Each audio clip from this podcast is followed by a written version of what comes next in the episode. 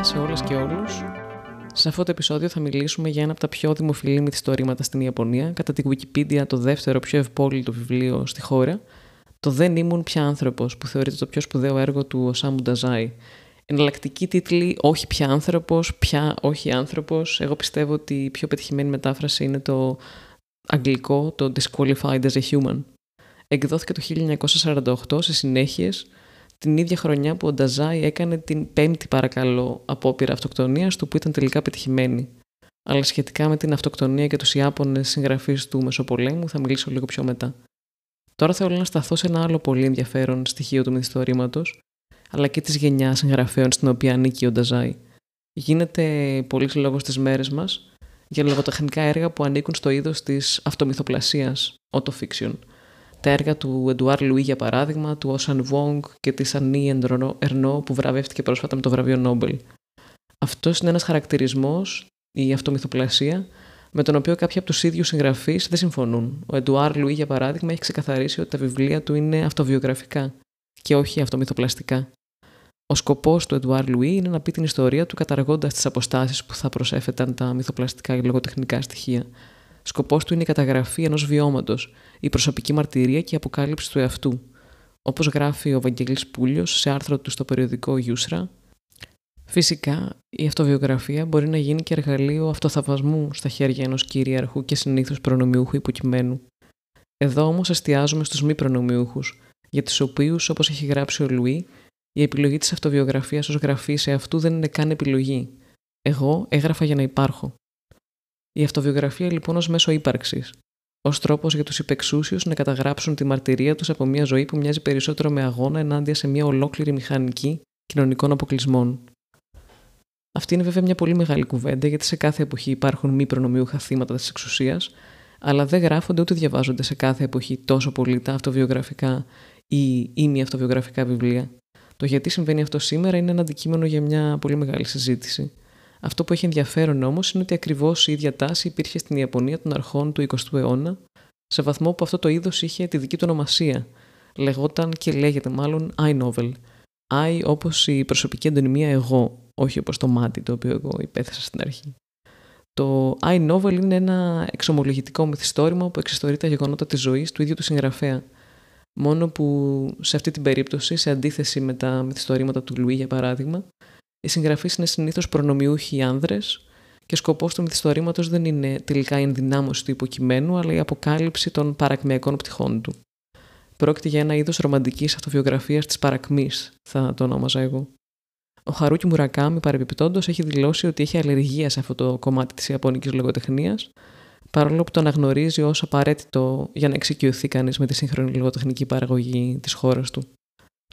Σχετικά με το μυθιστόρημα του Νταζάι τώρα δεν υπάρχει σύγκληση ως προς το κατά πόσο θα έπρεπε να κατηγοριοποιηθεί, να κατηγοριοποιηθεί ως I-novel ή όχι. Ο ένας λόγος είναι ότι εκδόθηκε αργά, το 1948, ενώ τα περισσότερα I-novel γράφτηκαν τις πρώτες δύο δεκαετίες του 20ου αιώνα. Και ο άλλος λόγος είναι ότι το μυθιστόρημα ξεκινάει με έναν πρόλογο και έναν επίλογο, στον οποίο μιλάει ένας τρίτος αφηγητής, ένας άνθρωπος ο οποίος υποτίθεται ότι βρίσκει τα σημειωματάρια που αποτελούν το βασικό σώμα του κειμένου, ο οποίος αφηγητής δεν ταυτίζεται με τον συγγραφέα. Οπότε αυτό είναι μια παρέκκληση από τους κανόνες του iNovel, ας πούμε.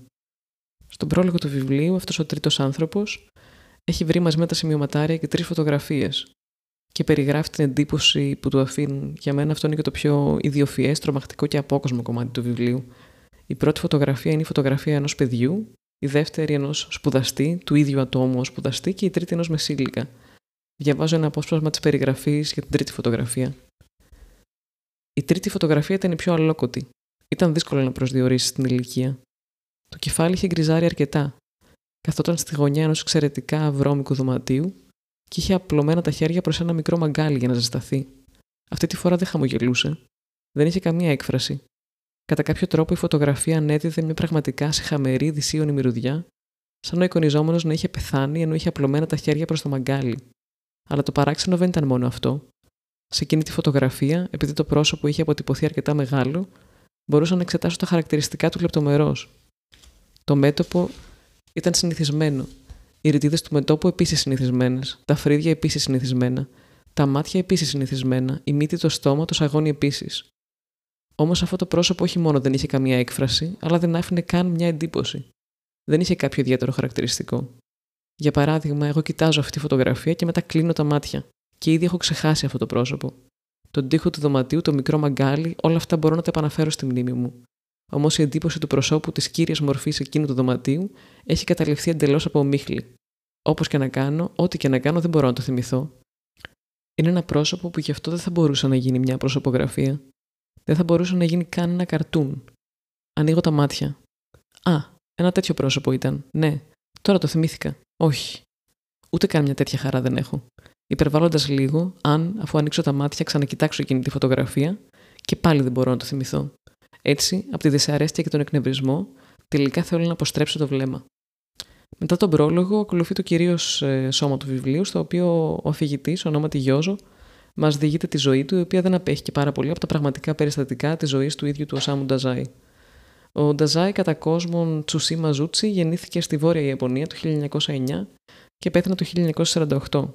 Η αυτοκτονία που οδήγησε στο θάνατό του ήταν η πέμπτη από μια σειρά από απόπειρες αυτοκτονίας που ξεκίνησαν όταν ο Νταζάη ήταν ακόμα πάρα πολύ νέος.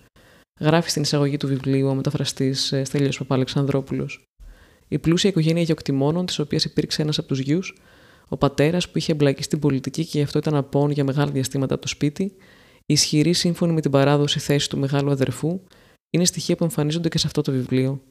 Λόγω της ασθενικής κατάστασής της, η μητέρα υπήρξε επίσης σχεδόν απούσα από τη ζωή του Οσάμου, τον οποίο μεγάλωσαν κυρίως η θεία του και το υπηρετικό προσωπικό. Σύμφωνα με τον Όκουνο Τακέο, το παραδοσιακό ιαπωνικό οικογενειακό σύστημα που δίνει έμφαση μόνο στον πατέρα και στον διάδοχο, μεγαλύτερο γιο, ο Οσάμου ήταν το έκτο παιδί, καθώς και η έλλειψη της γονεϊκής αγάπης, γέννησε στον συγγραφέα μια συνείδηση παρήσακτου. Ήδη από μαθητής Λυκείου, ο Σάμου Νταζάη άρχισε να ασχολείται με τη λογοτεχνία δημοσιεύοντας ιστορίες σε διάφορα λογοτεχνικά περιοδικά. Ένα σημαντικό γεγονός που τον συντάραξε και τον οδήγησε στο να αφιερωθεί ολοκληρωτικά στην συγγραφή με όλες τις δυνάμεις ήταν η αυτοκτονία του άλλου μεγάλου Ιάπωνα συγγραφέα, του Ριουνόσου και Ακουταγκάμα το 1927. Γενικά, οι σημαντικοί Ιάπωνες συγγραφείς που αυτοκτόνησαν στη διάρκεια του 20ου αιώνα είναι αρκετοί. Σίγουρα πολύ περισσότεροι από ότι τα αντίστοιχα ποσοστά σε άλλες χώρες. Οι τρεις ίσως πιο γνωστοί εξ αυτών είναι ο Ακοταγκάουα, ο Νταζάι και ο Γιούκιο Μισίμα. Ακόμη μια πολύ ενδιαφέρουσα και παράξενη προσωπικότητα που σίγουρα αξίζει το δικό του podcast. Αν και σίγουρα ο ίδιος δεν θα εκτιμούσε καθόλου την αναφορά του ονόματό του σε αυτό εδώ το πλαίσιο και σίγουρα θα τρίζουν τα κόκαλά του αυτή τη στιγμή. Λυπάμαι πάρα πολύ. Δεν θα επιχειρήσω καν να προσπαθήσω να καταλάβω την ξεκάθαρα πολύ ιδιαίτερη σχέση της ιαπωνικής κουλτούρας με το θάνατο και ιδιαίτερα με την επιλογή ενός συγκεκριμένου είδους θανάτου σαν προσωπική υπογραφή στο τέλος της ζωής ενός υποκειμένου. Την εποχή του Ταζά, για παράδειγμα, δεν ήταν σπάνιο μεταξύ των καλλιτεχνικών κύκλων το λεγόμενο love suicide, η ερωτική αυτοκτονία, μια συμφωνία δύο εραστών να αυτοκτονήσουν μαζί. Ας επιστρέψουμε όμως στον Ριουνόσου και Ακουταγκάουα, ο οποίος θεωρείται ο πατέρας του Ιαπωνικού διηγήματος. Μια ιστορία που σίγουρα όλες και όλοι γνωρίζουμε είναι το Ρασομόν, στο οποίο βασίστηκε η ομώνυμη ταινία του Ακύρα Κουροσάβα. Το 1935 καθιερώθηκε το βραβείο Ακουταγκάουα, το οποίο ήταν και παραμένει ένα από τα σημαντικότερα λογοτεχνικά βραβεία στην Ιαπωνία και το οποίο πάσχιζε να κερδίσει όλη τη ζωή ο Σάμου Νταζάι, δυστυχώς χωρίς επιτυχία. Εν μέρη ήθελε να το κερδίσει λόγω του κύρους που θα του απέδιδε και εν μέρη λόγω του χρηματικού επάθλου, το οποίο θα μπορούσε να τον απαλλάξει από τα χρέη στα οποία είχε βρεθεί πολύ νωρίς, ε, πολύ βαθιαχωμένος. Παρόλο που προερχόταν από πλούσια οικογένεια γεωκτημόνων, όπως ανέφερα, το ότι δεν ολοκλήρωσε τις σπουδές του, γενικά άσο τη ζωή του και, το, και κυρίως το γεγονός ότι συνελήφθη ως συνεργός στην αυτοκτονία της ερωμένης του, ήταν η αφορμή για να τον αποκληρώσουν επειδή ατίμασε το όνομα της οικογένειας. Αυτό που συνέβη στην πραγματικότητα ήταν ότι ο Νταζάη και οι ερωμένοι του επιχείρησαν αυτό το είδος της ερωτικής αυτοκτονίας. Ο ίδιος διασώθηκε από την ακτοφυλακή, η γυναίκα δυστυχώς πέθανε. Τελικά αυτή η πολύ επιλεκτική και πολύ συντηρητική επιτροπή του βραβείου Ακουταγκάο δεν το απένιμε ποτέ. ενδεχομένως λόγω της αστάθειας του χαρακτήρα του Νταζάη και των διαρκών εθισμών του, πρώτα στο αλκοόλ, μετά στη μορφήνη που πήρε μετά από μια επέμβαση σκολικοειδίτιδα, μετά στο όπιο και τελικά στον εθισμό του στο θάνατο, με τον οποίο ερωτοτροπούσε σε όλη τη διάρκεια της σύντομης ζωής του. Γενικά το λογοτεχνικό τοπίο της Ιαπωνίας κυριαρχούνταν και κυριαρχείται από ένα σύστημα από κλίκε συγγραφέων, κριτικών και εκδοτών, που σαν σύνολο ονομάζονται Bundan. Η Bundan λοιπόν πάνω κάτω αποφάσιζε και αποφασίζει τι θεωρείται υψηλή ή αγνή λογοτεχνία, όπως την αποκαλούν οι Ιάπωνες, και τι θεωρείται απλώς λογοτεχνία για τις μάζες. Ποιοι ανερχόμενοι συγγραφείς θα δημοσιευτούν στα καλά λογοτεχνικά περιοδικά και ποιοι όχι, ποιος ή ποια πολύ σπάνια γυναίκα συγγραφέας θα κατακτήσει το πολυθρύλι το βραβείο Ακουταγκάουα και κατ' επέκταση το έργο πιανού ή πιανής θα έχει κάποια ελπίδα να μεταφραστεί και σε άλλες γλώσσες και να γίνει γνωστό εκτός Ιαπωνίας. Η Μπούνταν, με λίγα λόγια, σε μεγάλο βαθμό καθόριζε και καθορίζει ποιοι λογοτέχνες θα έχουν κάποιο αξιοπρεπές μέλλον στο χώρο και κατ' επέκταση στη χώρα και ποιοι όχι. Ελάχιστοι έχουν κάνει να κάνουν κάποια σοβαρή καριέρα χωρίς την αμέριστη υποστήριξη της Μπούνταν. Μια φωτεινή εξαίρεξη μεταξύ αυτών είναι ο Χαρούκι Μουρακάμι, που κατηγορείται από μέλη της ε, Επιτροπής ως pop συγγραφέας, που έχει υπερβολικά πολλές δυτικές επιρροές και δεν τιμά το ιαπωνικό πνεύμα. Περιττό να πω ότι το βραβείο Ακουταγκάουα έχει αποδοθεί σε ελάχιστες γυναίκες, τρανς άτομα και μέλη εθνοτικών μειονοτήτων στην Ιαπωνία, που δεν είναι καθόλου λίγα. Όχι ότι αυτό διαφέρει πολύ από άλλα λογοτεχνικά βραβεία, αλλά τέλος πάντων. Για παράδειγμα, το δικό μας εντός εισαγωγικών βραβείο Νόμπελ έχουν κερδίσει 102 άνδρες και πόσες γυναίκες λέτε, μόλις 17. Περαστικά μας λοιπόν. Α επιστρέψουμε όμως στην υπόθεση του βιβλίου που είναι και η υπόθεση της ζωής του Οσάμου Νταζάη, ο οποίος από πολύ νωρίς υπέφερε από αυτή την πολύ γνώριμη σε πολλές και πολλούς από εμάς αίσθηση της αποξένωσης από τους ανθρώπους και από τα ανθρώπινα πράγματα γενικότερα, που στην περίπτωση του Νταζάη έφτανε σε επίπεδο πολύ βαθιάς μελαγχολίας, κοινωνικού άγχους και απόγνωσης. Το πρώτο σημειωματάριο που μας έχει αφήσει ο πρωταγωνιστής ξεκινάει ως εξής. Έζησα μια ζωή γεμάτη από επέσχυντε καταστάσεις. Δεν έχω την παραμικρή ιδέα για το τι είναι αυτό που λένε μια κανονική ανθρώπινη ζωή. Επειδή γεννήθηκα σε ένα χωριό στην επαρχία του Οχόκου, η πρώτη φορά που είδα τρένο ήταν όταν είχα πια μεγαλώσει αρκετά. Ανέβαινα, κατέβαινα τη γέφυρα του σταθμού χωρίς να μου περνάει από το μυαλό ότι αυτή είναι για να περνάς στην άλλη πλευρά της αποβάθρας. Νόμιζα απλά πως είναι κάτι που τον κατέστησαν μόνο για να κάνουν το σύμπλεγμα του σταθμού διασκεδαστικό, όπως παιδικές χαρές στο εξωτερικό, ή για να το κάνουν κάτι μοδάτο. Σκεφτόμουν μάλιστα με αυτόν τον τρόπο για μεγάλο διάστημα. Για μένα, το να ανεβοκατεβαίνω τη γέφυρα ήταν μάλλον ένα είδος διασκέδασης υψηλού γούστου. Νόμιζα ότι ανάμεσα στις υπηρεσίες που προσφέρει ο σιδηρόδρομος αυτή ήταν μια από τις πιο κομψές. Όταν αργότερα ανακάλυψα ότι δεν είναι τίποτα περισσότερο από ένα μέσο στην υπηρεσία μιας εξαιρετικά πρακτικής ανάγκης, δηλαδή για να περνούν οι ταξιδιώτες στην απέναντι πλευρά της αποβάθρας, ξαφνικά το ενδιαφέρον μου έσβησε. Στη συνέχεια περιγράφει την παιδική και εφηβική του ηλικία, κατά τη διάρκεια της οποίας επιτίθεται σε διάφορους θεατρινισμούς, σε μια απεγνωσμένη προσπάθεια να ανήκει στη μικρή κοινότητα των συμμαθητών του, ακόμη και ως γελοτοποιός. Γιατί, όπως λέει ο ίδιος, το μόνο που μπορεί να κάνει είναι να παίξει το ρόλο του ανθρώπου, καθώς δεν μπορεί καθόλου να καταλάβει τι είναι αυτό που κινεί τις πράξεις των ανθρώπων πραγματικά.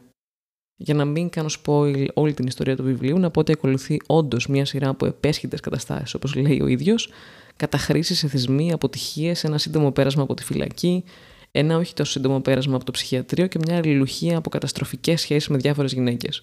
Καταστροφικές κυρίως για τις γυναίκες, θα πω εγώ, καθώς ο πρωταγωνιστής μας είναι ένας ε, αμετανόητος γυναικάς, αν και ο ίδιος παρουσιάζει μια συνθήκη στην οποία οι γυναίκες ρίχνονται στο δρόμο του προσπαθώντας να τον σώσουν από την τραγική του μοίρα.